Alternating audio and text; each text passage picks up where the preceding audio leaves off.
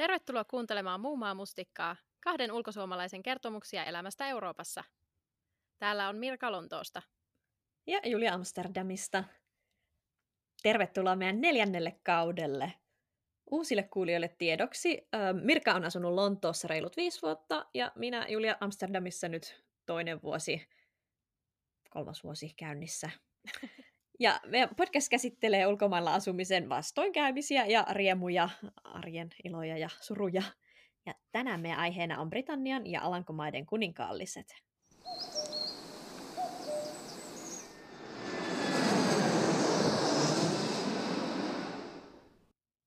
Mirka, mitä mieltä saat ihan yleisesti Englannin kuningashuoneesta? Ei mua kyllä oikeastaan kiinnosta hirveästi. ja musta koko systeemi on niin sanotusti aika arkeologisen vanha, että näin mä niinku ihan to, niinku perustuntumalta sanoisin, mutta toki mä pidän kuningattaresta. Ja sitä mä oikeastaan harmittelenkin, että esim. nyt vähän, vähän niin kuin huolettaa, kun hänen terveydentilansa on tällä hetkellä ilmeisesti vähän heikko. Siis hänen piti hiljattain lähteä öö, Itä, siis Pohjois-Irlantiin, mutta sitten oli vastahakoisesti jäänytkin lepäämään, kun lääkäri oli määrännyt, että jotain on meneillään. Ja varmaan realistisesti kuitenkin, siis varmaan menehtyy sitten muutaman vuoden säteellä, koska on... Kuinka vanha, vanha se nyt on? Ysi, jo, ysi, mitä? Ysi, neljä, viisi, jotain, mä tosi. muista. Mm-hmm. Se on kuitenkin tosi vanha. Niin, niin tuota, mutta sitten miettii sitäkin, että minkälainen soppa siitä niinku syntyy, että niinku oli se sitten niinku hänen kuvansa jossain rahassa tai postimerkissä tai kaiken maailman niinku valtiovirastojen nimet ja kaikki on niinku, tiedätkö, sen mukaan tehty. Ja ihan niinku kielen käytössäkin ja, ja ylipäänsä ilmapiirissä, niin kaiken sen niinku muuttaminen on kyllä melkoinen setti. Ja, ja jotenkin sen lisäksi niin kuin musta se on tosi absurdi edes ajatus, että, että täällä olisi kuningas niin God, mm. God Save the King ei kuulosta oikealta. ja mä oon pitänyt nimenomaan hänestä ja myös, että niin kuin kansanyhteisön johtaja on juuri hän ja kuningatar, niin se on niin kuin kitkerä pala purtavaksi sitten, jos siitä jossain vaiheessa täytyy luopua. Mutta mä myös ylipäänsä tätä varten vähän haastattelin sitten niin kuin, esimerkiksi mun poikaystävä ja muutenkin on joskus kysellyt niin kuin, miten paikalliset suhtautuu, niin se on niin kuin ikäpolvikysymys täällä. Et vanhempi ikäluokka kyllä seuraa aika aktiivisesti ja on niin kuin henkeä ja vereen, lukee jokaisen ekstra liitteen ja menee varmaan katsomaan sen tuhannenkin dokumenttien tai elokuvan Dianasta tai vastaavaa. Mutta nuoria ihmisiä ei kiinnosta niin hirveästi ja, ja aika iso osa sitten ihan vastustaa monarkkiaa niin kuin rakenteena ja kuningashuonetta ylipäänsä. Mutta silti mä en ole ikinä niinku tavannut tai kuullut kenestäkään, joka ei niinku pitäisi kuningattaresta silti. Hmm. Et joskus niinku, joo, siitä vitsaillaan ja tehdään jotain memejä ja ylipäänsäkin niinku saa kyllä kritisoida, ettei se silleen niinku sosiaalisesti jotenkin, niinku, ettei saisi sanoa jotain pahaa kuningattaresta. Mutta ei kukaan niinku oikeasti, jos silleen, mä vihaan sitä kuningatarta, mm-hmm. että se on joo. hyvin suosittu hahmo kyllä.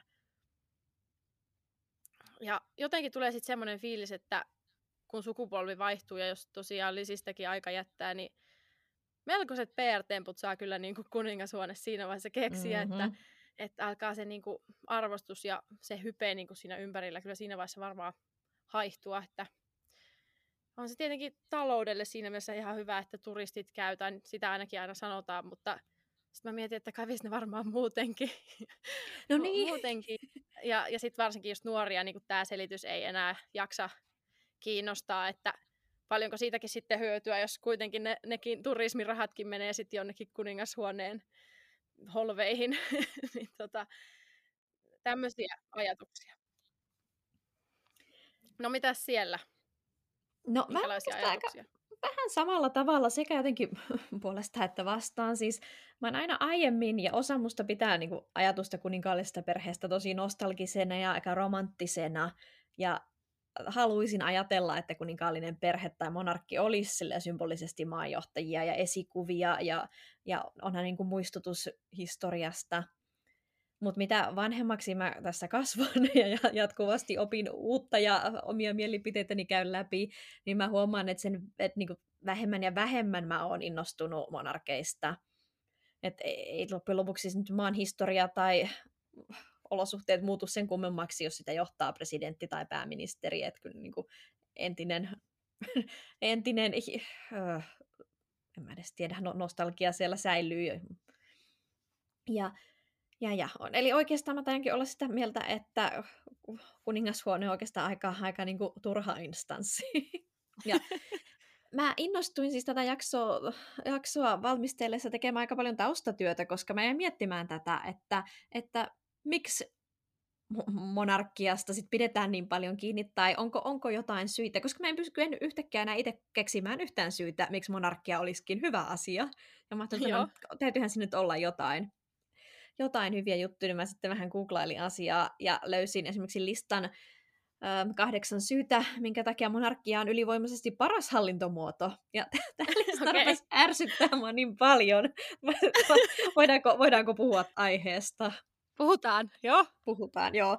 Ää, ensimmäinen pointti siellä oli, että, että monarkia yhdistää kansalaisia ihan eri tavalla kuin muut maanjohtajat, koska hallitsija edustaa, tai siis kuningas tai kuningatar edustaa kansaa, ei yhtä puoluetta. Ja musta tässä nyt on vähän niin kuin totuuden siemen, joo, eli jos riippuu vähän mistä on kotoisin, mutta niin kuin Suomessa presidentti on aika puolueeton, niin kyllä musta niin. tuntuu, että Sauli on tavallaan koko kansan presidentti. Ei, e, niin. Eli minusta tämä tämmöinen yhdistämispointti on vähän eri, mutta toki jo, jos vertaisit vaikka Yhdysvaltoihin, niin kyllähän siellä presidentti on aina selkeästi sitten demokraatti tai republikaani. Niin. Mutta sitten se artikkeli myös mainitsi jotain sellaista, että ihmiset tulee sankoin joukkoon katsomaan monarkkien häitä tai kruunajaisia, mutta ei kukaan mene minkään pääministerihäihin tai niinku hurraamaan kadulle. mutta musta tämäkin oli aika pointless argument, siis sille, että jos se on kansallinen vapaa-päivä ja sitä on mediassa rummutettu jotain Meganin ja Härin häitä viimeiset kaksi vuotta non-stop, niin ehkä niin. ihmiset tulee sinne tavallaan ollakseen paikalla, kun jotain isoa tapahtuu, eikä nyt vaan Jep. osoittaakseen tu- tukensa monarkialle. Ähm, no sitten oli, seuraava pointti siellä oli, että monarkia äh, tuo valtiolle stabiliteettia. Että kun hallitukset tulee ja menee, mutta monarkki säilyy. Okei. Okay. Niin, juu. What? Niin. Koska siis hallitukset tulee Mutta ja menee. Mutta ne sinänsä ja... vaikuta näihin asioihin kauheasti, joten en ihan ymmärrä tätä. En mäkään. Ja koska siis niin, hallitukset tulee ja menee ja se on hyvä, niin niiden kuuluukin, jotta asiat muuttuu. No sekin, joo. joo. Sitten oli pointti, että monarkia on oikeasti halvempi kuin presidentti tai pääministeri, ja siinä oli tilastoja jotain, kuinka halvempi. paljon... Halvempi? Niin, siinä on jotain tilastoja, että kuinka paljon brittimonarkkiaan käytetään rahaa vuodessa versus vaikka Italian pääministerin edustuskulut. Ja musta tuntuu, että siitä nyt oli kyllä unohdettu jotain, jotain nollia Joo, perästä. ei Mä en... kuulosta nyt Okei, okay. mitä no, siinä perusteltiin sitten, että kuningatar ei saa varsinaisesti palkkaa työstään, mutta, mutta jotkut poliitikot saa. Niin se vaan niinku omistaa kaiken, okei. Okay. Niin. tai että Selvä. niille monarkkien, kyllä ne saa jotain vuosikorvauksia, esimerkiksi mun mielestä Hollannin kuningashuone, ne saa jonkun semmoisen yearly allowancein, mutta siinä artikkelissa väitettiin, että ne on vähempiä kuin mitä, mitä menee poliitikkojen kestitsemiseen. En tiedä. Ne riippuu varmaan, jos Italiakin verrataan, että kuinka korruptoitunut sitten hallitus on kyseessä. Ihana, että sä käytit sanaa korruptoitunut, koska se oli oikeasti seuraava pointti tässä listassa. Että tilastollisesti okay. ö, monarkiat on vähemmän korrupto- korruptoituneita kuin monet muut maat. Ja siinä oli esimerkkinä, että katsokaa vaikka Tanskaa, Ruotsia, Norjaa, Alankomaita, Luxemburgia ja Kanadaa. Kaikkialla on kuningashuone ja nämä listat on niin kuin vähiten korruptoituneita miksi mä en osaa sanoa tätä, korruptoituneita, korruptoituneita. koko maailmassa. Sille bullshit, tässä ei ole mitään korrelaatiota. Siis nämä mainitut maat on tietenkin ykkösenä listassa, koska ne on pohjoismaisia sivistysvaltioita, tai mm-hmm. mu- muuten vaan, tiedätkö, niin kuin hyvin käyttäytyviä valtioita, eikä sillä ole mitään tekemistä sen kanssa, kuka sitä maata johtaa. Joo. Et ok. Joo. Mm, sitten tässäkin mainittiin, että monarkia on hyvä taloudelle ja joo, että turistit tulee. Ja sitten esimerkkinä oli esimerkiksi tämä, miten Lady Catherine, Kate Middleton on vaikuttanut muotikauppaan, että ihmiset kopioivat hänen asujaan ja mitä ikinä sillä onkaan päällä, niin saman tien myydään Mutta sama pätee kaikki ja... julkiksi. No niin, niinpä. Niinpä. Paitsi toki niin. Sitten oli kolme viimeistä pointtia, jotka niin kuin, mä haluaisin taas repiä hiukseni päästä. Monarkit on yleisesti ihmisinä, niillä on parempi moraali, koska ne sitoutuu elämänmittaiseen työhön. Niin tämä on Ei. Ei. En usko tuohon nyt kyllä kauheasti. Joo, ja, joo. ja sitten toinen pointti oli, että monarkit on kokeneempia hallitsijoita kuin yksikään muu johtaja, koska he on taas niin paljon pidempään hallitsee kuin yksikään pääministeri tai pressa, ja sitten tämä asia auttaisi heitä diplomatiassa.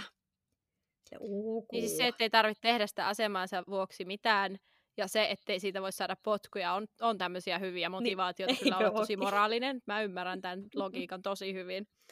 Käytin nyt tässä sarkasmia, jos joku ei ymmärtänyt. ja sitten viimeinen pointti oli, että monarkit tekee niin paljon hyvää työtä, koska ne nostaa esiin tärkeitä asioita ja epäkohtia ja tekevät paljon hy- hyvän tekeväisyyttä. Niin tästä niin taas, juu, kyllähän varmaan kaikilla monarkeilla on joku hyvän tekeväisyyskohde, mutta oikeasti miten paljon ne käyttää myös aikaa ja energiaa siihen, että ne piilottelee oman perheenjäsenien tekemisiä ja piilottelee niin. niin kuin, nimenomaan Ei sun tarvitse olla kuningatar tai kuningas, että sä voit tehdä hyvän tekeväisyyttä tai muuta vastaavaa. Mm-hmm. en, en ihan täysin ymmärrä tuotakaan nyt. Sitten, tai voit sä Eli, olla myös mm. korkea-asemainen mm. poliitikko ja tehdä kaikkea tuota samaa. Nimenomaan. Niin, en ole nyt ihan, ihan täysin vakuuttunut tästä, että monarkia on maailman paras hallintomuoto tämän listan jälkeen. Paitsi, paitsi yksi syy, mikä tämä lista myös mainitsi, mitä mä en vielä sanonut, nimittäin se, että yleensä kuninka, kuninkaallisten ö, juhlapäivät on kansallisia vapaapäiviä. Et ymmärtääkseni esimerkiksi Se on kyllä tosi hyvä. Joo, joo kaikki joo. saitte, ettekö saanutkin häiden kunniaksi vapaa-päivän? Öö, varma, taisi osua viikonlopulle. Ah, no ei sitten. Mutta siis joo, jos on joku tämmöinen jubilee tai e, esimerkiksi kuningattaren syntymäpäivä, mm.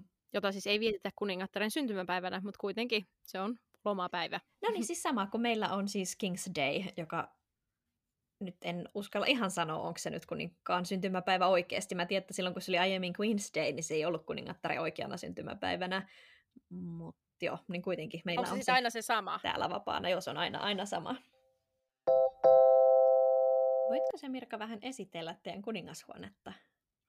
No voin toki, mä oon tätä, tätä jaksoa varten selvittänyt ihan, koska siis brittien kuningasperheen ei ole mitenkään kauhean tarkkaan määritelty, että kuka niinku kuuluu ja kuka ei kuulu siihen, mutta tyypillisimmin se raja niinku vedetään siihen tavallaan, että ö, siihen kuuluu kuningatar Elisabeth II sekä hänen lähipiirinsä, mitä se sitten tarkoittaakaan. Ja mä mietin, että miten mä lähestyisin tätä asiaa jotenkin loogisesti, niin mä voisin tässä nyt esitellä niin kruunun perivisjärjestyksen mukaan näitä kuningasperheen jäseniä, koska rehellisesti, siis mulla on itselläkin mennyt välillä Harrit ja Williamit sekaisin, että tämä oli mullekin ihan mielenkiintoista. Sain tässä itsekin aimoannoksen vähän niin kuin tarkempaa tietoa. Mutta joo, siis se, se systeemi menee niin, niin, että monarkin, eli tässä tapauksessa kuningattaren ensimmäinen poika on kruunun perimisessä seuraavana. Tämä on siis 72-vuotias Walesin prinssi Charles. Hän oli aikanaan naimisissa siis Walesin prinsessan eli Dianan kanssa, mutta he kuitenkin erosivat noin vuotta ennen sitä Dianan kohtalokasta auto-onnettomuutta Pariisissa silloin 97. Avioliittonsa aikana he sai kaksi poikaa, josta ensimmäinen eli prinssi William, Cambridgein kreivi, joka on nyt 39-vuotias, on siis seuraava kruununperiä, koska hän on siis kuningattaren vanhimman pojan vanhin poika. Eli se aina niin kuin tällä tavalla se niin kuin etenee.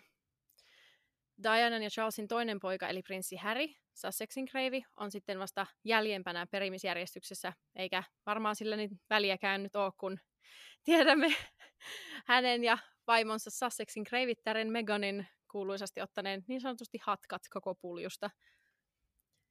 No, mutta seuraavana järjestyksessä on sitten prinssi Williamin ja hänen vaimonsa Cambridgein herttuarttaren Catherine eli Kate Middletonin vanhin poika Cambridgein prinssi George. William ja Kate on saaneet myös kaksi lasta tämän jälkeen, Cambridgein prinsessa Charlotten ja Cambridgein prinssi Louisin, jotka ovat kruunun perimisjärjestyksessä seuraavana vanhimman veljensä jälkeen.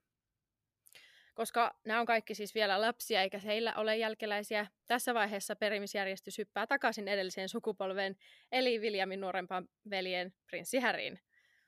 Kuten sanottua, he luopuivat kuninkaallisista arvoista, joten mä en tiedä, lasketaanko heitä tai heidän lapsiaan Archie Harrison ja Lilibet, Diana Mountbatten Windsoria, jolle Harry ja Meghan ei siis antaneet virallisia kuninkaallisia titteleitä, eikä nämä nimetkään ole niin oikein hyväksyttäviä,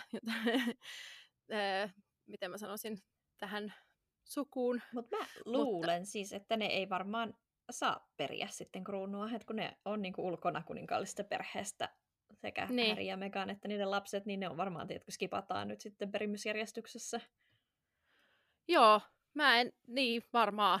Mutta tota... Mä vaan kuvitella, tiedätkö, kun jossain joku on polttanut jotain kobeliineja ja joutunut ruksimaan niiden nimiä jostain vanhoista kirjoista. Tiedätkö, vähän niin kuin Harry Potterin mustan suvun tyyli, että sieltä poltetaan Harryn kuva jostain seinämaalauksesta. Kun... Mutta mä en oikein tiedä, miten se menee, koska, koska niin, no joka tapauksessa järjestyksessä ne ovat niin kuin, teknisesti ainakin yhä mm-hmm. olemassa, mm-hmm. koska tämä, mistä mm-hmm. mä tätä tein esimerkiksi, niin oli niin kuin, ihan tuoreinta tietoa. Okei, okay, no ehkä ne sitten on kuitenkin mutta Harryn ja Meganin lasten jälkeen edetäänkin sitten ihan eri sukuhaaraan. Eli kuningattaren toinen poika on 61-vuotias Yorkin herttua, prinssi Andrew.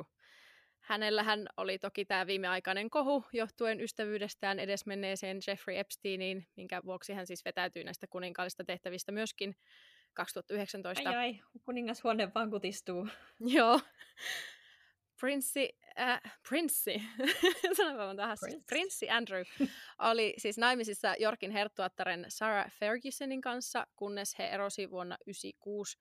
He olivat sitä ennen saaneet kaksi lasta, joten Yorkin prinsessa Beatricein ja jonkin Yorkin prinsessa Eugenein ovat, he ovat numero 10 ja 12 perimisjärjestyksessä.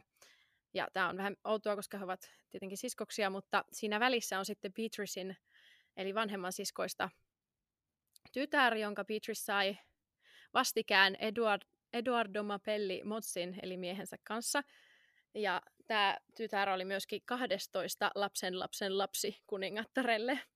Mutta että hän menee sitten perimisjärjestyksessä tämän Beatricein siskon Eugenein edelle. Öö, mutta sitten myös tämä Eugene sai ihan öö, tänä vuonna myöskin lapsen miehensä Jack Brooksbankin kanssa öö, hänen nimensä on August Philip Hawk Brooksbank ja hän on sitten äitinsä jälkeen järjestyksessä 13. Kuningattaren kolmas poika, eli Wessexin jaarli, prinssi Edward ja hänen lapsensa Lady Louise ja James Varacravi Seven. Seven on siis viittaus velsiläisen joen nimeen, joka viittaa hänen äitinsä sukujuuriin. He ovat seuraavana kruununperijöitä Tosin vaikka siis James on näistä lapsista nuorempi, hän on poikana sitten etusijalla, koska monarkia. Seuraavana vuorossa on kuninkanttaren toinen lapsi ja ainoa tytär, 71-vuotias The Princess Royal, eli niin kuin kuninkaallinen prinsessa Anne.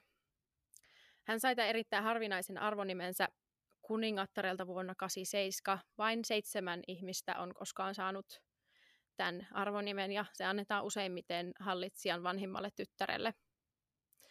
Anne on kuitenkin kruunun perillisjärjestyksessä vasta 17, sillä ö, niin kuin uudistus siitä, että nykyään perimisjärjestys menee sukupuolesta huolimatta aina vanhimmillalle lapselle, tehtiin vasta 2011.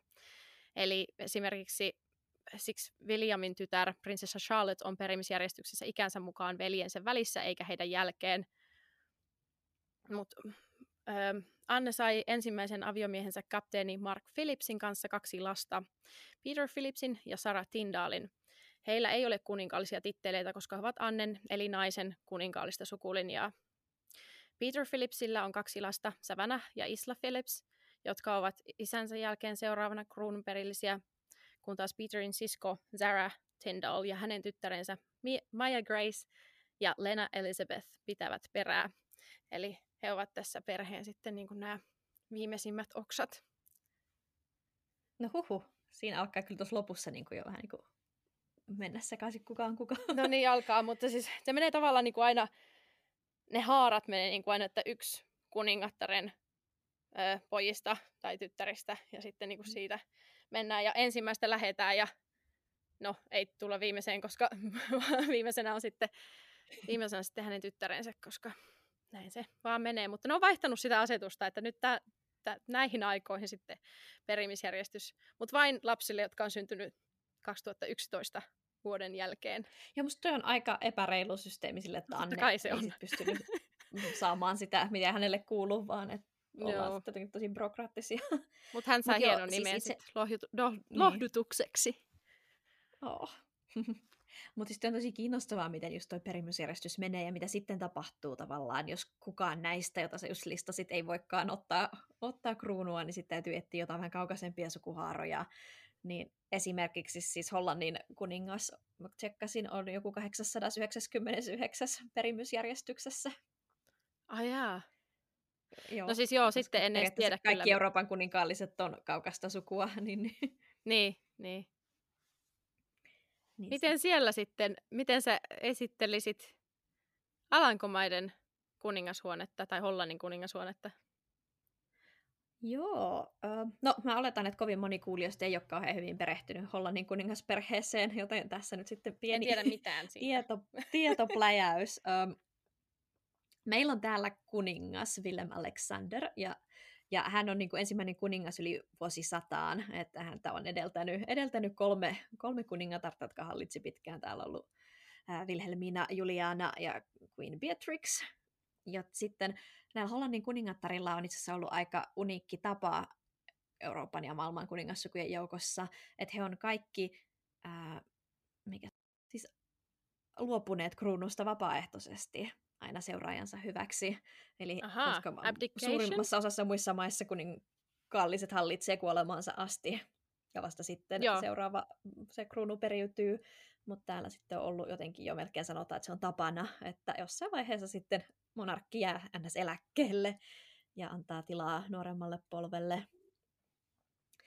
Niin, niin, meillä on tosiaan sitten meidän ku- ku- kunkku täällä ja, ja hänellä on vaimo, vaimo Queen Maxima, on argentiinalainen ja tähän heidänkin avioliittoon liittyy vähän, vähän kohu, kohuja. Maxima ei ihan täy, täydellä sydämellä aluksi oltaisi oltu hyväksymässä meidän kuninkaalliseen perheeseen.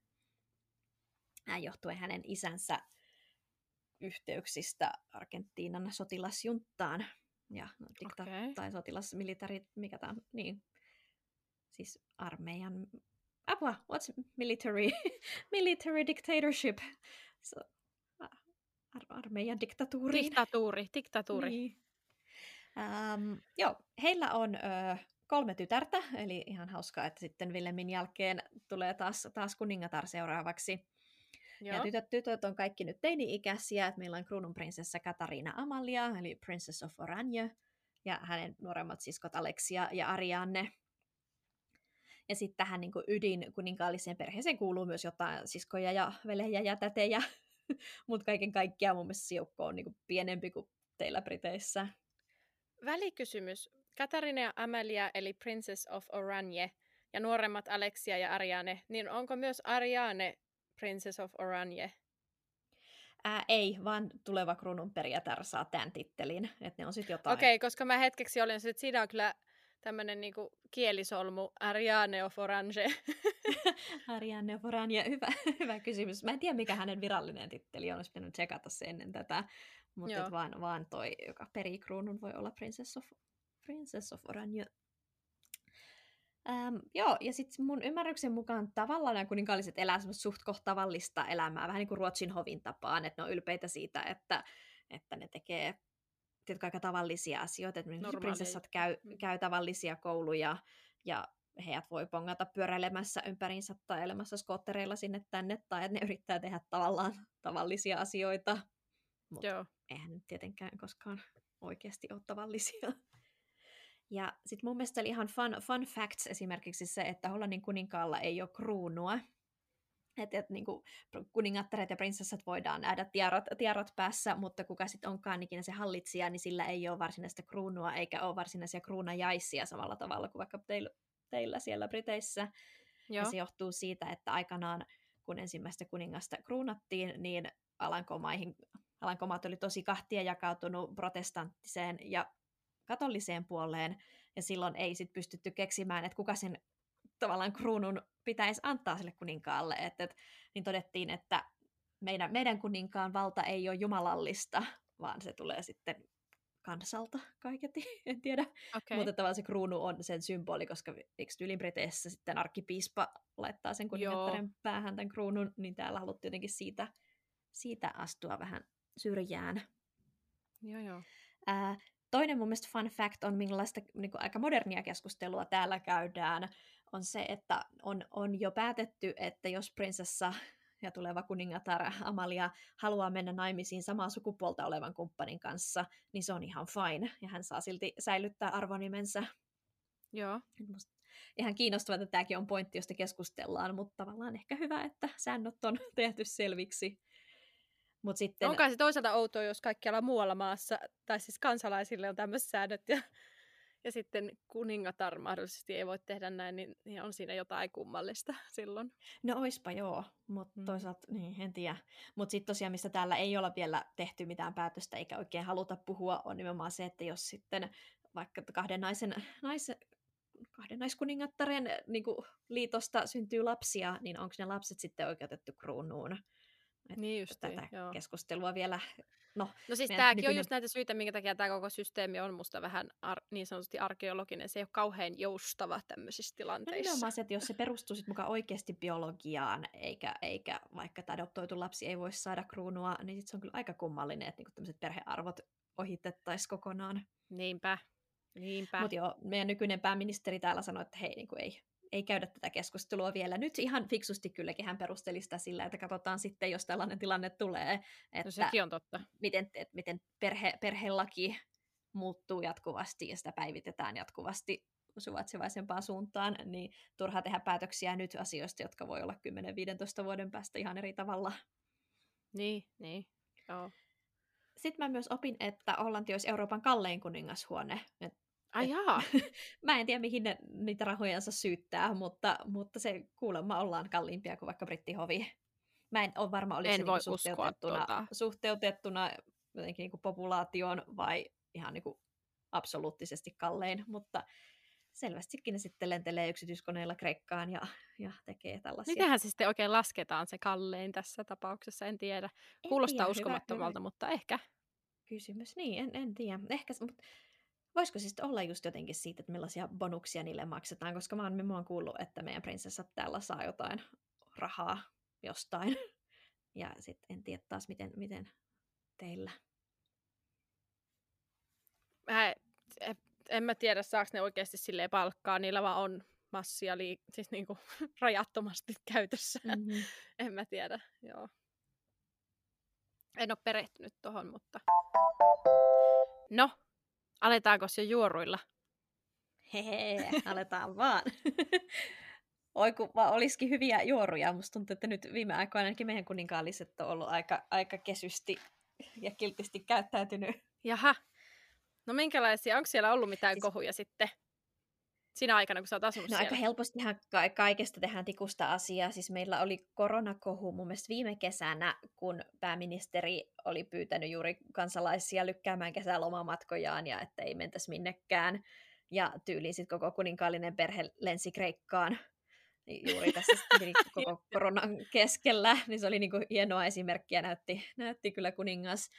Ja sitten se jotenkin homma muuttui ihan absurdisti, koska siksi ne, sitten ne tuli takaisin, kun hollantilainen yleisö oli sitä mieltä, että nyt oli huono, huono veto, niin sitten ne lensi takaisin. Musta nyt vähän, että olisi nyt sitten pysyneet siellä, kun kerran jo menivät sinne asti. Mutta sitten siinä oli vielä joku semmoinen ihme salainen käänne, että sitten kun kuningas ja sen vaimo ja mun ne kaksi nuorenta tytärtä palasi takaisin yli seuraavana päivänä, kun tämä kohu alkoi, niin sitten meidän kruunuprinsessa jäi sinne vielä päiväksi tai pariksi pidempään joidenkin kavereidensa kanssa hengaan. Mä voin kuvitella niin sen keskustelun, niinku... kun ne on ollut sieltä mm. lähössä, ja sitten, ei kun kyllä meidän nyt täytyy lähteä. Ja sitten se teini-ikäinen tytär on silleen, minä en lähde minnekään, minulla on vaahtobileet huomenna. No niin, just varmaan se meni, mutta musta se oli outoa, koska se jotenkin asia kommunikoitiin, että kuninkaalliset muuttaa mieltä ja myöntävät virheensä ja tulevat kotiin, mutta sitten yksi niistä ei tullutkaan, hehe. niin tästä, tästä sai media sitten irti paljon. Oliko tämä sitten tämä tuleva kuningatar vai, vai jompikumpi joo. niistä nuoremmista? Tä, joo, joo. Ja, ja mitäs muuta? Ei oikein, siis hitsi, mä yritin oikein etsimällä etsiä jotain törkyä, koska mä tiedän, että meidän kuningasta on opiskelu, opiskeluaikoina hänellä ollut lempinimi uh, Prince Pils, eli niin kuin Pilsner, Pilsner Prinssi, kun on ilmeisesti ollut maistunut. Mm-hmm. Mutta, ja sitten mä tiedän, että mulla on joku sanonut, että se on vähän tämmöinen naisiin menevä häntä Heikki, tiedätkö, vähän niin kuin Monakon serkkujensa vertainen.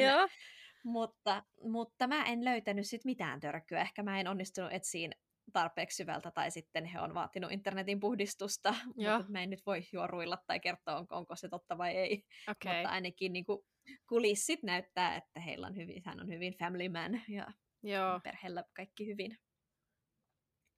Mitäs sitten siellä? Teillähän on nyt vaikka, vaikka ja mitä? No joo, siis mä niistä vanhemmista kohuista enää, kun mä mietin tätä häntä Heikki-juttuja ja mitä muuta, niin kyllähän nämä prinssit, kun ne oli nuorempia, niin aiheutti silloin aikanaan jotain kohuja, mutta en niistä mm-hmm. sen kummempaa muista, mutta taidan ollut jossain bileissä ja sitten oli nolojuttuja ja muuta tämmöistä näin, mutta, mutta nehän nyt sitten kummatkin jo onnellisesti naimisissa, niin ei enää semmoisia tarinoita ole, mutta, mutta kyllähän siitä saatiin jo sitten kuitenkin kohu, kuinka, kuinka tota, kun Harry meni sitten naimisiin, koska eikö Harry näistä ollut vielä se pahempi?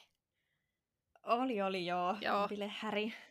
Joo, Hullivili Harry justiinsa, niin tuota, niin, niin, mutta ei ollut sopiva morsmaikku sitten valittu, että sehän oli, siitähän tuli sitten kohu tietenkin, kun hän Meganin itselleen kumppaniksi otti, että, että tota, ei niitä jättänyt niinku tavallaan se, miten mä itse, mä oon kuullut sitä monenlaisia mielipiteitä tietenkin, mutta miten mä itse näin sitä täällä, eikä mua edes kiinnostanut, joten kertoo niin kuin, kuinka paljon sitä on ollut, jos niin kuin, munkin silmiin on osunut, vaikka mä en niin kuin, mitään tämmöisiä mm-hmm. juttuja katso, niin kuinka niin kuin, törkeästi tavallaan Megaanista kirjoitettiin alusta asti hirveän negatiivisesti ja ja niin kuin, mä ajattelin sitäkin vielä, että no ehkä ne ajattelee, että jos nämä on näitä Hulivili Härrin heiloja vaan, että, mutta sitten niin kuin se avioliiton jälkeen, tai niin kuin, siis avioliiton solmimisen jälkeenkin just sille, että vaikka Kate, tiedätkö, Kate on raskaana, niin katsokaa ihanat kuvat, kun Kate eh, tällä tavalla söpösti silittää omaa pikku masuaan tässä näin. Onpas masuasukki on söpö. Ja sitten kun Megan on raskaana, niin se on semmoista, hän on ihan, niin kuin, hän ei voi olla koskematta omaa vatsaansa, hirveä nainen. Niin kuin, siis kyllä se kontrasti oli mun mielestä aika, aika hirveä. Että siitä, siitä on kyllä tosi paljon ollut niin kuin backlashia, että hän ei olisi saanut Megania valita. Ja mä en ihan tietenkään nyt ymmärrä sitten, varsinkin tässä valossa, kun he ovat sitten menneet omille teille muutenkin, niin, niin, niin tota, mutta joo, ja sitä vääntöä on kyllä ollut niin kuin, oikeastaan koko se ajan, kun mä oon ollut täällä, koska se aika silloin, olisiko se ollut 2016 joskus silloin syksyllä vai milloin se paljastui tämä heidän suhteensa, mm-hmm. niin, niin, niin tota, tätä on pauhattu kyllä monta vuotta. Ja sittenhän tietenkin siitähän se riemu vasta repesi, kun nyt korona-aikana ensinnäkin ne päätti ottaa tosiaan hatkat, ja sen jälkeen vielä teki ne nämä haastattelut Oprahin kanssa, niin, mm-hmm. niin, niin tota, sehän meni siitä niin kuin ojasta allikkoon se koko tilanne. Mutta tota, ja kaikenlaisia just silleen, että siis täälläkin Piers Morgan tyyliin sai potkut omasta ohjelmastaan, kun se niin rumasti puhui Meganista. Siis se, mikähän kanava se nyt oli, missä se oli töissä, mä en nyt muista tällä hetkellä justiinsa, mutta se sai niin paljon valituksia, että mistä ei ole koskaan tullut niin paljon valituksia kuin ja siitä. Mä tuosta kohusta kanssa. Joo, ja se... Sen piti tyyliin pahoitella julkisesti, mutta sit se, ei se pahoitellut. Sitten itse ei suostunut joko tekemään sitä. Ei tai... se suostunut, se käveli ulos koko niin, niin. huoneesta. Se oli tyyli ensin, ensin tapahtui kohu, kohu niin kuin, sit tuli ne valitukset, sitten yli seuraavan päivän ohjelma tai jotain. Kun mä katoin silloin sattumalta, niin mun mielestä se mm-hmm. lähti kävelee koko, ja sitten, tai otti niin kuin lopaarit niin sanotusti, ja sillä piti tulla joku oma yes. ohjelmakin sitten, mutta en tiedä, onko sitä tullut. Hoho. Joo, siis onhan toi nyt aika, aika geitti. Siis on tavallaan, mä en ole Meganin fani jostain syystä. Joku mun mielestä hänen, nimenomaan siinä, miten hän kantaa itseään ja puhuu ja käyttäytyy. Musta siinä on jotain, mä näen jotain tosi laskelmoitua. Okay. Mä en jotenkin pidä hänestä, vaikka toki varmaan samalla mä oon varmaan just yksi pahimpia ihmisiä, koska mun mielestä taas Kate on niin elegantti ja, ja mukava, mutta jonkun toisen mielestä se on varmaan ihan yhtä laskelmoitu. Mut no, siis mulla on en kauhean en neutraali kuva myöskään- heistä kummastakin, silleen, että no, semmoisia Niin. ne nyt on, en mä tiedä. mä en tiedä heitä kumpaakaan siis- henkilökohtaisesti. Mä en tykkää kenestäkään. Mä en myöskään tykkää Jenni Haukiosta, koska mun mielestä se on niin kuin joku äikän maikka. Se puhuu niin hitaasti ja puolitellusti. Ja sit se ei koskaan, no tietenkään aina hänen roolissaan ei saa vitsailla. Musta hän on aina niin vakava. Niin, niin. Mut anyway, joo, niin joku mekanissa pistää mua vastakarvaan Joo. Ihan selittämättömistä syistä, mutta toki on sitä mieltä, että ei, ei ole media kohdellut häntä myöskään mitenkään Niin, reilusti. et sekin voi olla, että- vertailut. Niin. niin kuin, että onko chicken or an egg, että kumpi tuli ensin, oliko Niin. Megan ensin hirveä vai oliko media ensin hirveä, ja niin kuin, on, syöt, niin kuin tavallaan, että ne syöttää sit toisiaan jollain lailla myöskin varmaan. Niin, en, en tiedä. Ja ehkä se vaan ylipäätänsä hän on vaan jotenkin niin ulkopuolinen, kun on tullut toisesta maasta ja kulttuurista ja jotenkin eri elämänpiiristä, niin ehkä se nyt sitten vaan Ehkä on, se mikä on amerikkalaisuus oli sitten vielä jotenkin se kans just, se on tavallaan helppo, helppo kohde Niin. just medialle siinä. Ja sitten kun tämä Mexit, Mexit happened, niin ymmärrän, että se pelkästään ollut hänen päätös, mutta mulla on pieni osa musta vähän ihmettelee, että niinku, eikö oikeasti ollut mitään tehtävissä, niin kuin, mitä he olisi voinut tehdä median kanssa paremmin, tai eikö jotenkin olisi voinut Megan suojella itseään siltä medialta jotenkin eri tavalla, että vaatiko nyt oikeasti sen e- lähdön pois niin kauas ja sen, että oikeasti rikotaan kaikkien välit kuningasperheessä ja, ja karataan toiselle puolelle maapalloa. Et Mä itse jotenkin ulkomaille kuvittelis, että- muuttaneena ymmärrän, mulla on enemmän empatiaa tohon, ja mä oon sitä mieltä, että hän rakastui Niin. mieheen, ja ei se ollut hänen vikansa, että siinä tuli näin paljon bagagea mukana, eikä se ole niin kuin hänelle mutta se kyllä reilu. tiesi sen packagein määrän ihan alusta asti. Ihan varmasti tiesi. No ja varmaan varmasti tiesi, joo, mut- siihen. Mutta ei se tavallaan, Et joku siinä musta on, että haluan naida prinssin, mutta en yhtään siitä vastuusta, mitä siinä mutta ehkä se vaan tulee. halusi nähdä tämän Härrin, ja se nyt vaan sattuu olemaan sit prinssi, ja hän ei niin ollut siitä kiinnostunut, vaan enemmänkin jostain muista asioista kiinnostunut, ja, ja halusi mieluummin vaan halua ihan normaali elämän sitten tämän sydämen valittuunsa Kai, kanssa. mutta varmaan maailmassa on naisia, jotka näin jonkun aivokirurgin ja ei ne pakota sitä lopettaa työtä ja muuttaa Amerikkaan, vaan siksi, että sen työ on raskasta. Niin, Et, no, tämä oli huono esimerkki, mutta siis en mä tiedä. niin, niin. Kyllä. kyllä mä ymmärrän Mun toki. Mutta niin, toisaalta se riippuu vähän, miten sanonut oli tässä tilanteessa. Kohua, että sä et voi ottaa prinssiä pois miehestä, että ne on yksi ja sama asia, se, ja hän, hän ja hänen työnsä ja perheensä, mutta selvästikin on mahdollista ottaa prinssi pois miehestä ja, ja erottaa se kaikesta. Mutta sekin siitä, vähän mitä se riippuu just, että jos, jos Harry sitten, miten hän itse oli, että, että oliko se sitten, että Megan jotenkin päätti tämän itsestään vai että vai olisiko tämä sitten ollut No jotenkin... en mä sitäkään usko, että se sitä itse itsekseen päätti ja jonkun ultimatumin antoi, että joko, joko minä tai kuningallis, kuninkaallinen perhe, Niin. mutta en tiedä, olisiko Häri tehnyt tätä päätöstä. Mutta miten mä sanoisin tälleen, koska just tämä. Hulivili Harry juttu, niin eh, se näyttää eh- ehkä siltä, että hänellä oli ehkä alusta alkaenkin itselläänkin ehkä vähän vaikeuksia sopeutua sitten tähän elämään, joten jotenkin musta se näyttää ihan, tai musta se on ihan looginen niin kuin eteneminen tähän.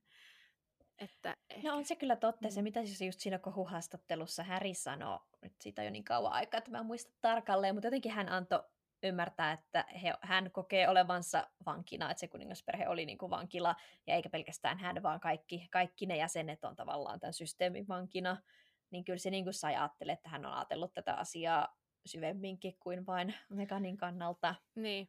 Ja sitten kun vielä, Mutta en mä tiedä, se Niin. miten se kaikki lopulta tapahtuu, musta se on vaan kauhean sääli just se, että jos hän on sitten katkaissut huonot välit veljensä ja vanhempiinsa ja muihin perheenjäseniin, niin se on tietenkin kauhean ikävä, että jos perheet rikkoutuu tällaisten asioiden takia. Niin. Niin. Mutta toisaalta joskus pitää uskaltaa rikkoa, jos sitten on silleen, että muuten ei ole hyvä olla. Kyllä, toivotaan, että ne on. Mutta tästä päästään oikeastaan Tyytyväisiä. seuraava juttuun, koska tämä kohu, eh, tai tästä juoruista ja kohuista päästään Mm. tietenkin Harryn ja Williamin äitiin, eli Dianaan. Ja Dianan elämä ja Mm. kuolema puhuttaa näihin päiviin saakka. Ja sieltä on taas tulossa uusi elokuva Dianasta. Niin on, joo. Ja, ja sitten on näitä salaliittojuttuja. Ne juoruthan ei niinku kuolle millään. Ja onhan se siis tietyllä tavalla jonkinlainen mysteeri, että mitä siinä sitten oikeasti niinku edes tapahtui. Että, että kuitenkin se on niinku, silleen shrouded in mystery, eli mm-hmm. vähän tämmöinen salamyhkäinen juttu ja kaikenlaista ristiriitaista tietoa siitä on ja muuta, että jotenkin tästäkin tuli mieleen siitä tuosta Härrin, mitä sanoit, ja että miten hän oli kuvailu sitä, kuinka että ollaan vankina ja muuta. Et eikö hän ollut jotakin 12, kun Diana kuoli, eli hänen äitinsä. Ja sitten, tiedätkö, Varmaan jotenkin olla tässä systeemissä. Ja Mm. no totta kai hänellä sitten oli se isä ja veli ja muuta, mutta kyllä niin kuin pienemmistäkin jutuista, tiedätkö, perheitä myös tuhoutuu ja tulee tällaisia, niin kuin, mitä mä sanoisin, reaktioita sitten, että No on se on totta just se, että, että niin kuninkaalliset lapset ei saa millään tavalla normaalia lapsuutta, mutta sitten jos sitä vielä varjostaa tuollainen niin tragedia ja kohu ja salaliitot ja Mm. ongelmat, niin, niin se on niin kuin vielä craziness potenssiin kaksi. no niinpä, joo, et, et se on kyllä edelleen sellainen, niin kuin, miten mä sanoisin, et, eh, kipukohta ehkä se Diana. Ihan varmasti, koska se oli suuri tragedia ja kaikki mitä siihen liittyy tavallaan just siihen hänen ja Charlesin eroon ja sitten tosiaan tämmöinen yllättävä kuolema, jossa on jotain mystistä, niin musta tuntuu, että ihmiset ei voi jättää sitä rauhaan, koska se ei ole tavallaan Mm. selvitetty tai Niin. ei ole niinku faktoja. Ja sekin vielä, kun se tapahtuu ulkomailla, niin siinä on aina se, että, jos, että me emme tie- tiedä ihan kaikkea ja tällä tavalla. Mm-hmm. Joo, on kyllä mystistä.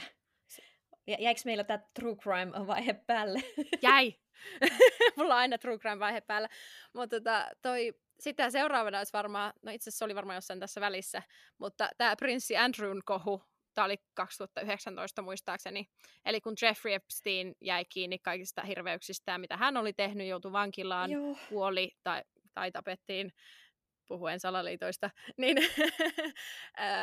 sittenhän prinssi Andrew jäi kiinni, että hän on hengaillut Jeffrey Epsteinin kanssa useampaankin otteeseen ja muuta. Ja, ja sitten se piti niinku tämmöisenä viimeisenä keinona jotenkin itseään puolustaakseen. Se meni BBC, vai minkä haastatteluun se meni, olikohan se BBC, en mä muista. Mutta joka tapauksessa haastatteluun, ja se täysin tuhottiin siinä haastattelussa. Se oli ihan kauheita.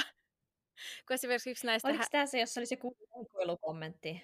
Mikä kommentti? Hikoilu. Joo. Siis eikö se selittänyt...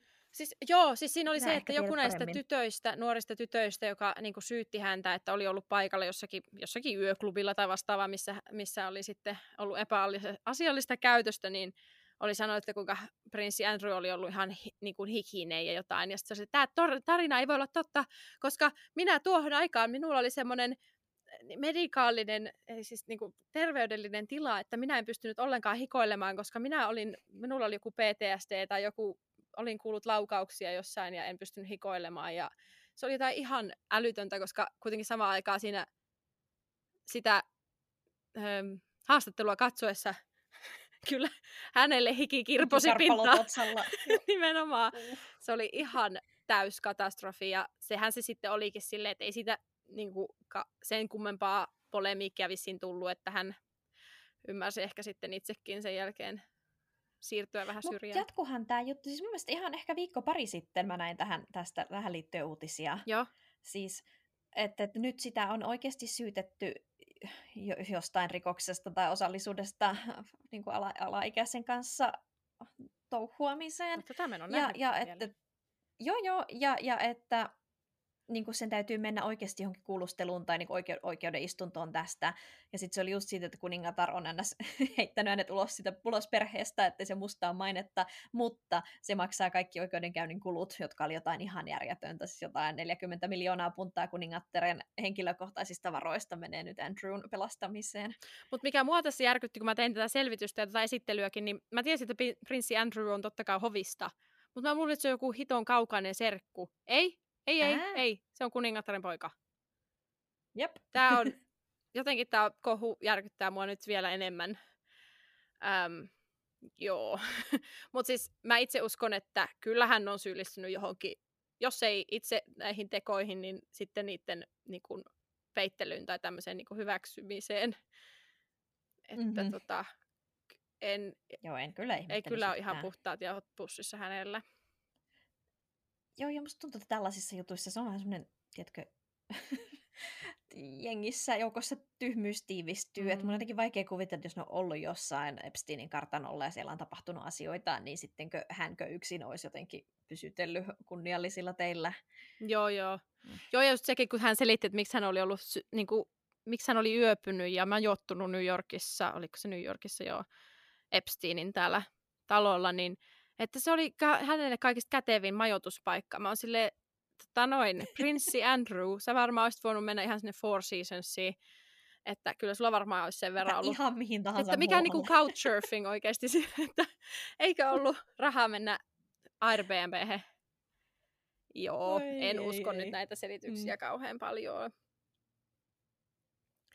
Noista Meganin Harry-jutuista hän piti vielä sanoa, koska sehän tavallaan siinä oli ollut useampi kohu. Siinä oli ensin, kun ne tapasi ja niillä oli salasuhde ja sitten meni naimisiin ja muita, mitä kaikkea niillä ollutkaan, niin nythän tosiaan siinä Oprahin haastattelussa he syyttivät hovia rasismista Mm. ja kyllä minä en järkyttynyt siitä. siis ky- kyllä en järkyttynyt siitä, koska miten tämmöinen järjestelmä, kun mietitään sen juuria ja sitä, kuinka vanha se on ja kuinka jäykkä se on ja kaikkea muuta tämmöistä, Mm-hmm. niin millä järjellä se ei olisi rasistinen? Tämä kaikki perustuu johonkin veren puhtauteen ja ensimmäisen pojan, ensimmäisen poikaa ja muuta, niin ei, ei, ei. Miten voit ajatella, että tässä ei ole semmoisia... No joo, siis ehkä optimistisena joku voisi ajatella, että kuitenkin Commonwealth, tämä kansanyhteisö, siellä on niin monta maata, jotka ei ole silleen, kaikki on valkoista väkeä. Että jotenkin Niin siis vallotettuja maita, tavalla, joo. No niin, niin kolonialistista historiaa, Kyllä. että ehkäpä se ei sit opettanut kuningashuoneelle mitään. Mutta jotenkin olisi voinut kuvitella, että Totta kai toivoisi näin, mutta syistä ne ymmärtäisi jotain paremmin, mutta tiet- tietenkään ei, koska ne on tommosia. Lopetetaan vielä niin kuin näinkin positiivisella aiheella kuin kuningattaren kuolema. Mirka, mitä, mitä sä luulet, että sitten tapahtuu, jos ja kun aika jättää Elisabetista? No siis mähän heti, tai tuolla aluksi siihen jo viittasin, että mua on tässä huolettanut tämä, tämä asia, niin mä tästä vähän selvitinkin, että mitä sitten tapahtuu, kun se päivä koittaa. Eli ensinnä sana uutisesta kulkee kulisseissa muodossa London Bridge is down, tähän aika kuuluisa tämä ilmaisu, eli huonosti kääntyy, Lontoon silta on romahtanut, ja mahdollisesti ensin vain London Bridge, ettei uutinen leviäisi vahingossa, eli että jos jossain niin kuin tämmöisessä ei tarpeeksi turvallisessa tilanteessa pitää sanoa, niin sitten sanotaan vaan London Bridge, ja se tarkoittaa sitten, että tämä prosessi on käynnistynyt. Tämä on nyt niin kuin public knowledge, eli periaatteessa kaikki tietää, jos se nyt jo, jossain Kyllä vain, joo. joo. Mutta totta kai se äh, ensin sitten menee jotenkin, miksi mä sanoin radiopuhelimien, varmaan ihan normaalien puhelimien kautta. Tieto se menee sitten tiettävästi kuningattaren henkilökohtaisen sihteer- sihteerin kautta pääministerille ja muiden kansanyhteisön päämiehille sekä muille silmää tekeville ja alkaa operaatio London Bridge, jota on valmisteltu siis jo vuosikymmeniä sitä jostain 80-60-luvulta, mä en edes muista milloin, mutta sitä, tätä on valmisteltu aika kauan. Tieto etenee siitä sitten ministereille ja Whitehallin eli Trafalgarilta parlamentin aukiolle kulkevan kadun ja muun muassa Downing Streetin eli pääministerin toimiston liput asetetaan puolitankoon. Eli koko se alue tavallaan tuolta niin kuin parlamentin lähistöltä. Parlamentti Onko kokoontuu. tämä niinku ennen, kuin, ennen kuin kansalle vielä tiedotetaan mitään? Vai siis tässä, tässä on semmoinen suunnitelma, että tämä pitäisi saada tehtyä 10 minuutin sisällä. Okei. Okay. Eli Wow. joo. Parlamentti sitten kokoontuu, jos he eivät ole koolla, niin heidät sitten kutsutaan. Kaikki valtion ja kuningashuoneen nettisivut ja sosiaalinen media vaihtaa niin kuin bannerinsa mustiksi ja sitten laittaa niin kuin tiedotuksen siitä, lyhyen tiedotuksen tästä kuolemasta. Kuningashuone tiedostaa kansalaisia ja medioita tapahtuneesta sekä hautajaissuunnitelmista. Pääministeri kommentoi hallituksen puolesta ensimmäisenä ja puolustusministeriö järjestää kunnianlaukaukset kaikilla kunnianlaukauspaikoilla. Mä en tiedä, mitä tämä kunnianlaukauspaikka on tai mitä nämä on, mutta näin oli sanottu. Ja pitää sitten myös kansallisen hiljaisen hetken. Walesin prinssi Charlesista, eli kuningattaren pojasta, ensimmäisestä pojasta, tulee valtion päämies ja hän informoi kuningattaren poismenosta kansalaisia, eli pitää puheen. Ja oletetaan, että hänen nimensä on sitten kuningas Charles kolmas. Hän voi itse siis Ah. päättää siihen, vaikuttaa siihen Mut- nimeen, mutta Mutta, mutta nyt mä keskeytän, koska välillä kuulee huhuja, että kun Charles on niin epäsuosittu kaikissa mielipidemittauksissa, että voisiko Charles skipata ja suoraan Williamista tulee kuningas. Mutta niin kuin, en tiedä, Varmaan missä se on mahdollista. Se pää- päättäessä, kuka sen päättäisi, mutta ilmeisesti jos käy niin, että kuningatar kuolee ennen kuin tässä on tehty mitään päätöstä, niin sitten ei varmaan ole mitään chanceja skipata Charles Parkkaa. Siis kai se voi jotenkin pidättäytyä siitä roolistaan, en tiedä, mutta kyllä kaikessa materiaalissa, mitä mä löysin, niin puhuttiin tästä ihan suoraan, että näin se menee. Okei. Okay. Öö, eli samaan aikaan kuin prinssi Wales, Walesin prinssi Charles puhuu tai informoi kansalaisia, alkaa muistomessu St. Paulin katedraalissa Lontoossa, johon sitten ilmeisesti Charlesikin saapuu. Seuraavana päivänä kuningas sit nimitetään vasta virallisesti, koska eihän sitä siinä hötäkässä ehdi. Parlamentti sitten tapaa ja sopii suruvalitteluista, ja kaikki muu parlamentin toiminta on tauolla kymmenen päivää. House of Commonsissa eli parlamenttisalissa ministerit lukevat kunnianosoituksiaan ja kuningas pitää pääministerin ja hänen hallituksen kanssa audienssin, eli siis vierailee siellä sitten ja en mä oikein tiedä mitä ne tekee, puhuvat jotakin. Kuningattaren arkku viedään Buckinghamin palassiin. Mikäli hän menehtyy Sandringhamissa hänen asumuksessaan Itä-Englannissa, hänet siirretään kuninkaallisella junalla St. Pancrasin asemalle, jossa pääministeri ja hallitus ottavat hänen arkkuaan vastaan.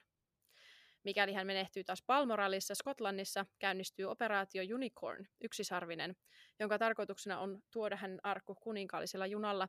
Josta ei kuitenkaan onnistu, käynnistyykin operaatio Overstudy, yliopiskelu, jossa siirto Lontooseen toteutetaan lentokoneella. Eli kaikkea on Sorry, taas. Mikä, mikä voi olla syynä, että kuninkaallisella junalla kulkeminen ei onnistu? Paitsi siis, tiedätkö, joku apokalypsi, että juna, juna raute, raitteet Sitten, on Täällä nämä juna, on, on vähän kyseenalaisia, varsinkin Skotlannista asti, tai jos se on liian hidas, en mä oikein tiedä, mikä sitten voisi olla se syy. Ehkä sääolosuhteet, en tiedä. Kolmantena päivänä kuningas Charles lähtee kiertämään maata ensin Skotlantiin. Neljäntenä päivänä hän matkustaa Pohjois-Irlantiin ja operaatio Leijonaa harjoitellaan Lontoossa, eli arkun tuontia Buckingham Palaceista Westminsteriin. Tästä kolme päivää eteenpäin operaatiossa Feather, eli höyhen, Kuningattaren arkku on korokkeella keskellä Westminsterin palatsia, johon on päässyt 23 tuntia vuorokaudessa, ja ihmiset voivat käydä jättämässä jäähyväisiään. Charles matkustaa myös Walesiin, ja muutoin tästä kymmenenteen päivään, eli tässä ollaan suunnilleen kuudennen päivän paikkeilla menossa, niin kymmenenteen päivään käynnissä on vimmatut valmistelut hautajaisia varten – Ylipäänsä tästä operaatiosta on sanottu, että se vaatii kaikkien mahdollisten valtionhaarojen erityislaatuista panostusta ja esimerkiksi turvallisuustoimet täytyy olla ihan uskomattoman laajamittaiset, koska valmistaudutaan, valmistaudutaan ennäkemättömiin massoihin ja liikennekaaukseen, kun yhden virallisen asiakirjan mukaan Lontoa voisi tulla ensi kertaa kirjaimellisesti täyteen. Eli siis ne oikeasti wow. uskoo, että siis, siis niin, että en mä tiedä, mä oikeasti kuvittelen, että kaikki Lontoon kadut on vaan täynnä ihmisiä. Aika hurjaa, mutta e, en mä. Kyllähän ne oli aika laajamittaisia reaktioita silloin just siihen Dianakin kuolemaan saati sitten kuningatar. Niin, niin tota, en epäile heidän arvioitaan. Onpa kyllä mielenkiintoista. Ja siis miten on täytynyt suunnitella, ja varmaan täytyykin, koska hän on niin merkittävä henkilö. Et just se, että kun täällä Hollannissa sitten luultavasti kuningas luopuu kruunustaan jo hyvissä ajoin ennen kuin siihen täytyy, ettei tiedätkö yhtä aikaa tarvitse miettiä hautajaisia ja kruunajaisia, niin, niin. tavallaan y- ymmärrän sen, että varmaan ihan, ihan fiksu systeemi. Joo. Siis se on jotenkin sillä tavalla, että oliko silloin toisena päivänä siinä on joku semmoiset, se ei nyt ollut kruunajaiseksi niitä kutsuttu, mutta niin kuin, että Charles sitten niin kuin virallisesti tulee siinä vaiheessa sitten kuninkaaksi, mutta että se on semmoinen niin kuin aika koruton, koska mm-hmm. tavallaan siinä vaiheessa ollaan suruajassa, koska se on kymmenen päivän suruaika automaattisesti muutenkin. Kaikki tavallaan pysähtyy siksi ensimmäiseksi kymmeneksi päiväksi. En tiedä. Varmaan tämänkin joutuu vielä näkemään. Että ihan sinänsä mielenkiintoista kyllä, että minkälainen soppa siitä syntyy. No sepä. Oh, ja sitten kun on King Charles, niin sitten tulee myös Queen Camilla tai prinssi... No niin, tulee. Mä en siis vainnut sitä missään vaiheessa tässä koko jutussa, koska jos sua vähän inhottaa Megan, niin mä oon aina inhonnut Camilla. no kukapa ei. joo, ei, joo, ei. Mm. Mutta joo, kyllä Queen Camilla siitä sitten tulee.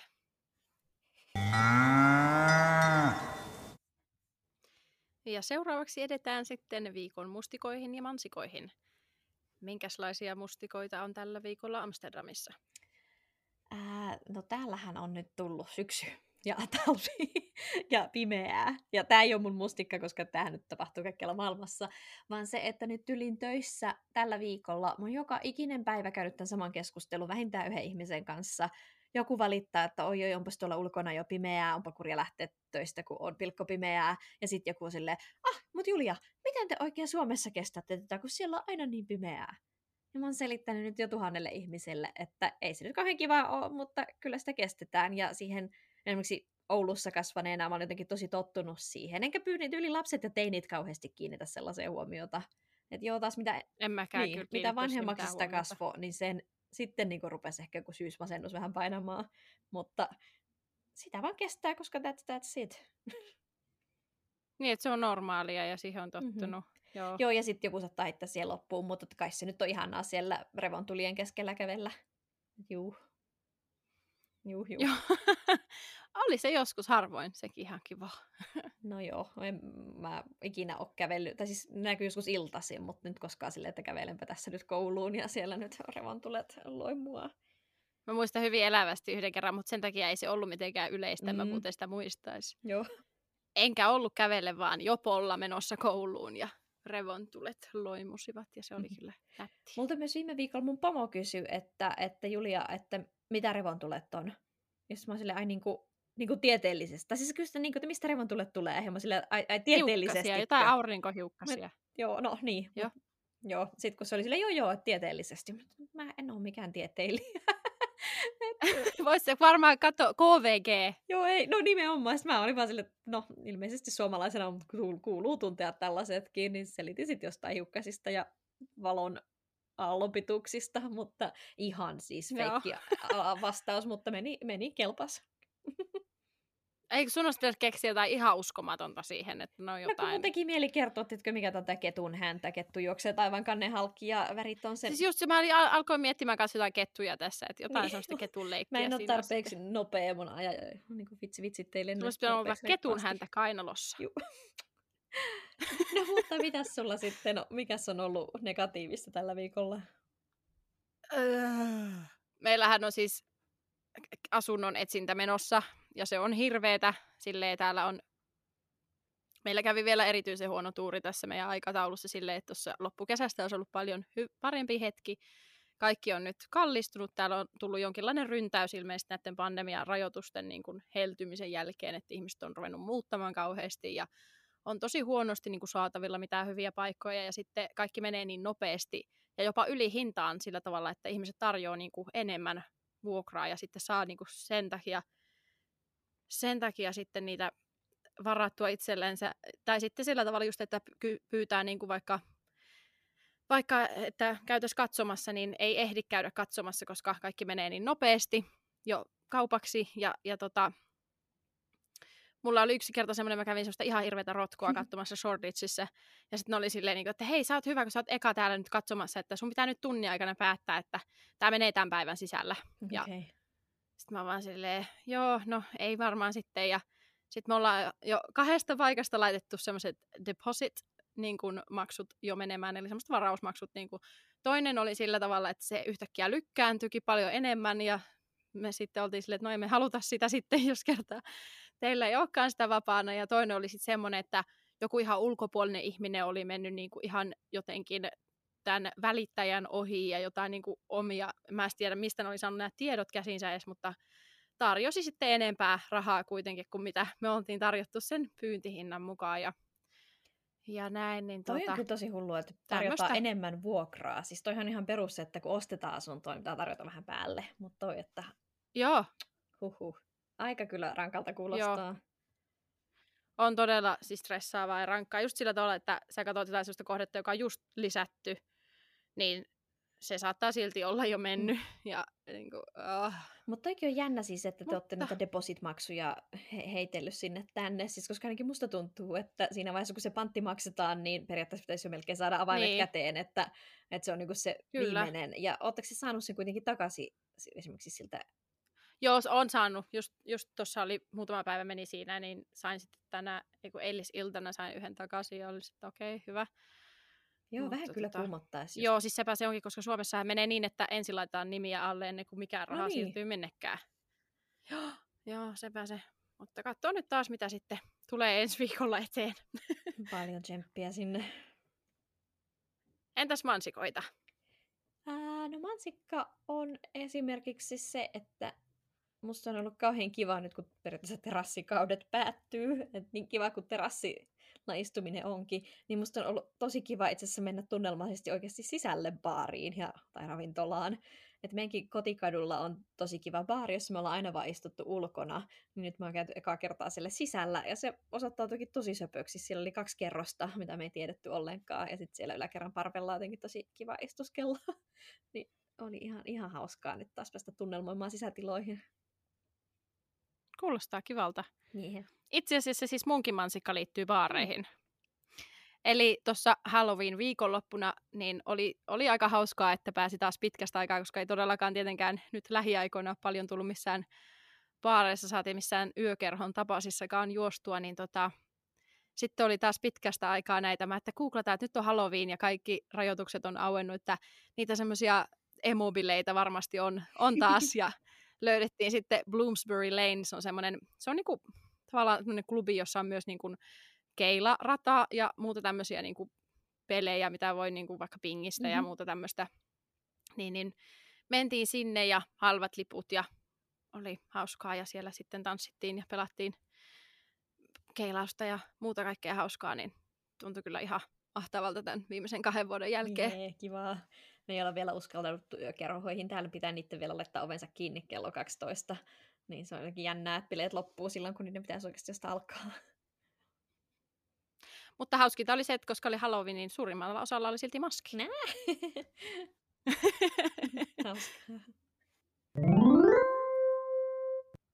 Ja tässä oli meidän tämän viikon jakso. Ensi viikolla meillä on puhetta vähän muustakin kuin Lontoosta ja Amsterdamista. Nimittäin meillä on aiheena muut kohteet Englannissa ja Alankomaissa. Eli puhutaan vähän, missä me ollaan käyty ja mitä muita kaikkia mielenkiintoisia paikkoja meidän uusissa kotimaissa on. Ja tämä jakso tuli itse asiassa kuulijoiden pyynnöstä. Eli kannattaa ottaa meidän seurantaa Instagramissa, at mumamupod. Ja siellä voi laittaa sitten vaikka jaksotoiveita tai muita kysymyksiä ja kommentteja. Ja siellä on myös sitten me jaamme, jaem, jaamme ö, kaikkea jaksoon liittyviä asioita ja muutenkin pidetään yhteyttä kuulijoiden kanssa sillä tavalla, että jos on vaikka jotakin aikataulumuutoksia tai muuta vastaavaa, niin sieltä saa aina selville kaikki uutiset, että sinne vaan meitä seuraamaan. Kuulemiin. Moi moi! Moi moi! Kuullaan taas.